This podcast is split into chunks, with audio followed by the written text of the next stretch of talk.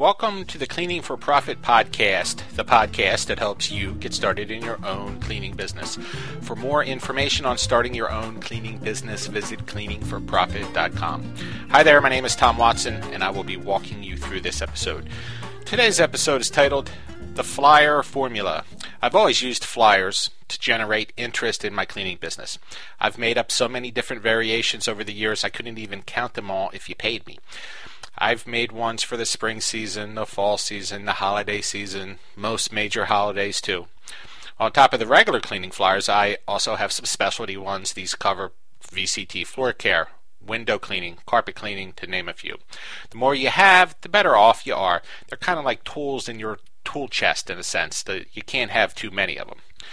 Now, I like having so many because I give them out all year long. I do this because taking action makes the phone ring with those interested in your services. And to be honest, using flyers to spread the word is simply one of the best ways to do so. They're super economical, which is key, especially when you're beginning and you don't have that much money to work with. Now, the key to using them effectively is to try to match the flyer to the market you're trying to gain a foothold in. This means that what you say on each flyer will be different depending upon who you're marketing to. So if you were trying to get more house cleaning accounts, for instance, you would make a point to mention how you will save the homeowner time and energy, allowing them to use that extra time to do the things that they want to do for themselves instead. Now, if on the other hand you're handing out commercial flyers, you want to tackle those bread and butter issues like how clean the bathrooms are, how clean the break rooms, the common areas are, as these are important bullet points to cover. So, to get to my point, the real formula for having success handing out flyers is this. At the end of the day, you need to speak to different people differently. In the residential side of the business, having a house cleaner come in and clean is a luxury. They are hired because the homeowner has the disposable income, and they either don't like to clean or they're too busy to clean sometimes even both. So when you're designing a flyer, you want to cover those concerns. You want to speak to them and tell them how you will free up their time, saving them from the drudgery of cleaning their house after a long day of work. Food shopping and getting the kids from point A to point B. You're trying to get inside their head in a sense and solve the problem that they have. Most don't have the time to clean or they don't want to clean. So these are bullet points you want to focus on. You need to get them to imagine how having you clean for them would free them up to do the things they actually want to do. Now, over on the commercial side of the business, these potential customers have a different set of worries.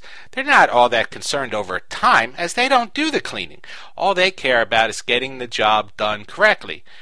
They don't want to be endlessly calling the cleaner to complain. They just want the job done right by a qualified professional. So when speaking to these people via a flyer, you'll want to focus on performance issues. Flyers that focus on getting the bathroom to actually look and smell clean is a good topic.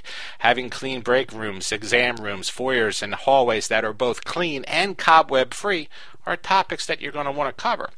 My point for today is that you need to speak to these different people differently.